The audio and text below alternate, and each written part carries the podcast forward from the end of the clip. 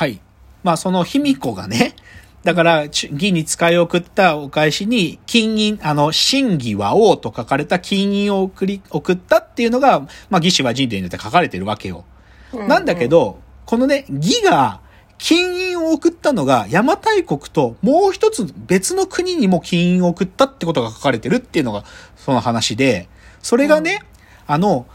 中国よりも西の、要はインドとパキスタンの間ぐらいにあった国で、クシャーナ朝っていうのがあったんだって。クシャーナ朝っていうのがあって、そこにも義は金印を送ってるって書かれてて、で、で、これから読み解くことは、要はね、クシャーナ朝っていうのは、義語職の、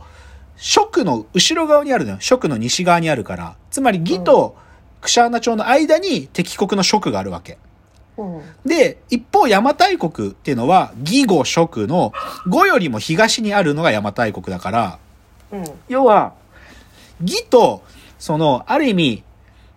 その敵国を挟む関係にある国っていうのに中国、あ、義は金を送ったんだろうってことを推論してるわけ。だから、お前たちの敵、お前たちの背後には大国があるよってことを、その中国に知らしめるために金を送ったんじゃないかっていう説を唱えてて、うん、だから、ほん、本当はその蜀の東側っていうのはもう太平洋の上だから、邪馬台国がそこにあったというより、邪馬台国がそこにあったことにしたかったっていうふうに考えるべきだっていうわけ。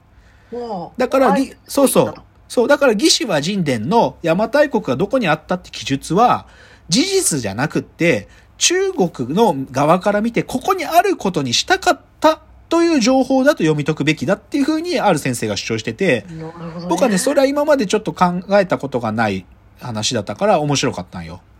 面白いですね。うん外外交上の、あれで駆け引きだったね。そうそう、面白かった。そう。それが、邪馬台国サミット2021。これもね、あの NHK オンデマンドで見れます。はい。はい。じゃあちょっとこの最後、バラエティ情報番組編もう一つだけ、これさらっといきたいんだけど、うん年末のラジオで、三四郎のオールナイトニッポン年越し初笑いスペシャル2020から2021っていうのがまあ今年もあったんですよ。うんで、これ、は、なんていうか芸人が出てきてガヤガヤ騒ぐ番組だから、その芸人さんたちの面白いところを笑えばいいんだけど、その中で、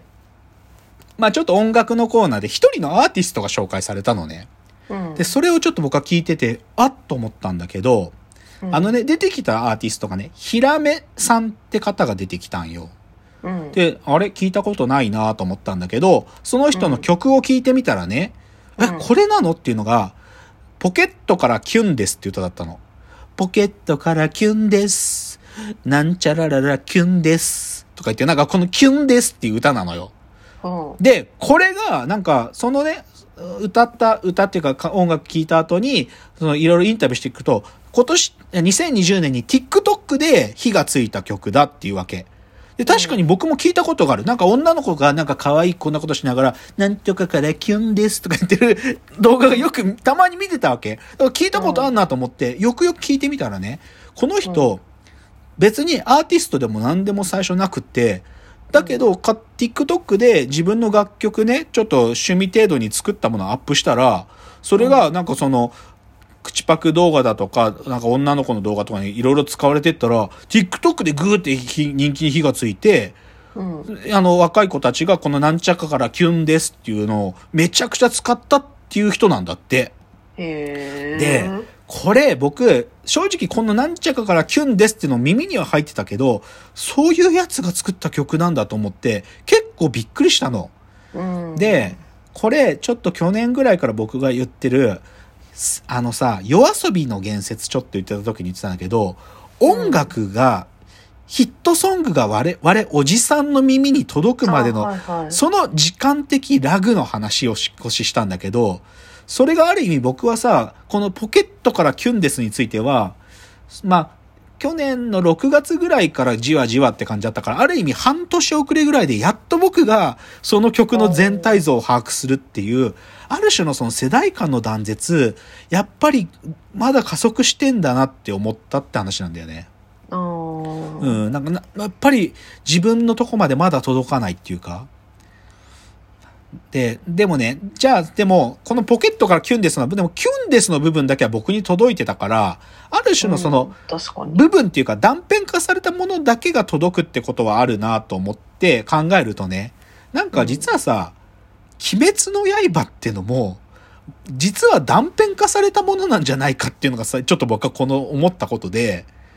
ないか、うんこと？あのさ、鬼滅の刃の映画、映画やってんじゃん、今。あのだ、うんもう、興行収入が1位になっちゃったあの映画。うん。あれ、でも、け、鬼滅の刃って、もう単行本で言ったら23巻の物語だけど、あの映画の部分って、そのうちの2巻部分ぐらいっていうか、うんうんつまり途中の物語なんだよ。あ、フルじゃない。フルじゃない。で、うんだからさ、これね、あのー佐久間信之さんのラジオで言ってたんだけど、もしさ、1000年後の未来の人がさ、その過去の名作映画っていうのを見返した時にさ、うんあい今まで日本で一番売れた映画は鬼滅の刃というのかっつってさ、過去名作劇場とかで見てみたらさ、なんか未来の千年後の人ビビると思うんだよね。なんかさ、え、これ何？何なのこれ？途中じゃんみたいな。なんか全くわかんない。それだけ見ても。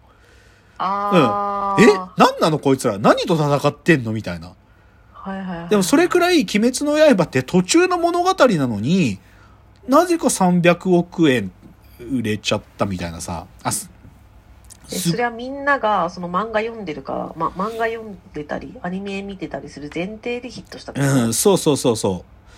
う。だ、だ、でもね、なんかこれはちょっとず、ちょっとね、あのー議論はそんなに早計にしなくてもいいんだけど、でも、なんかこの途中の物語とか、断コンテンツを断片化するって、でも別に今起きてる現象だって言い切る必要はなくて、これいつかしたいなと思うんだけど、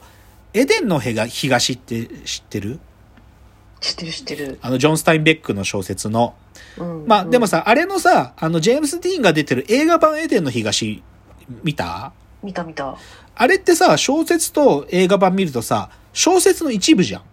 まあ確かに。なんかさ、あの、言っちゃえばさ、エデンの東ってさ、親子3代にわたるある種の大河ドラマなのにさ、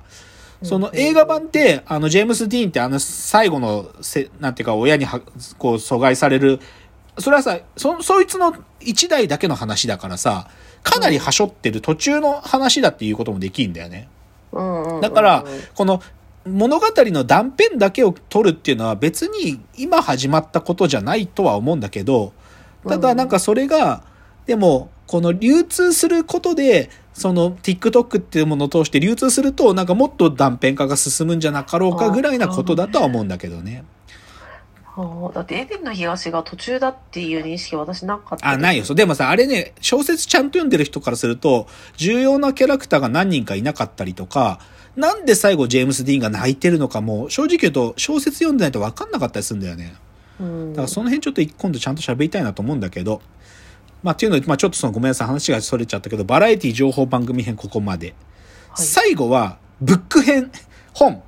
はい。ブックの話。まあちょっと年末年始ね、いつもよりは時間があるので、あの読めてなかった本とかまとめて読んだんですけど、うん。えっと、まあよ読んだ本ちょっと一通り舐めるとね、うん。最初はね、2030年って本読んだね。あの、うんすべてが加速する世界に備えよっていう。これはどっちかっていうとシリコンバレー系の本。ピーター・ディアマンディスって人書いてる本。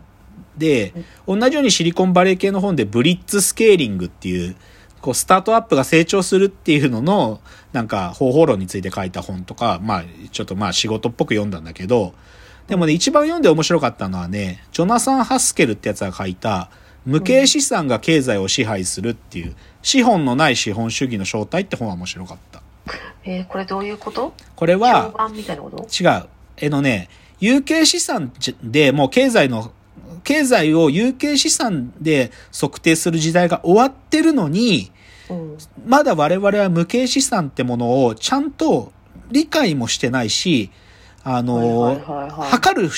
会計的に測るってだけじゃなくて、無形資産がどういう価値があるかということを測る術すら持ってないから、はいえっ、と、ある意味、長期の停滞が起きて、その、すごい金利が安い状態で、金利が低い状態の長期の停滞が起きてたりとか、えっ、と、ぶある種の階層ていうかな、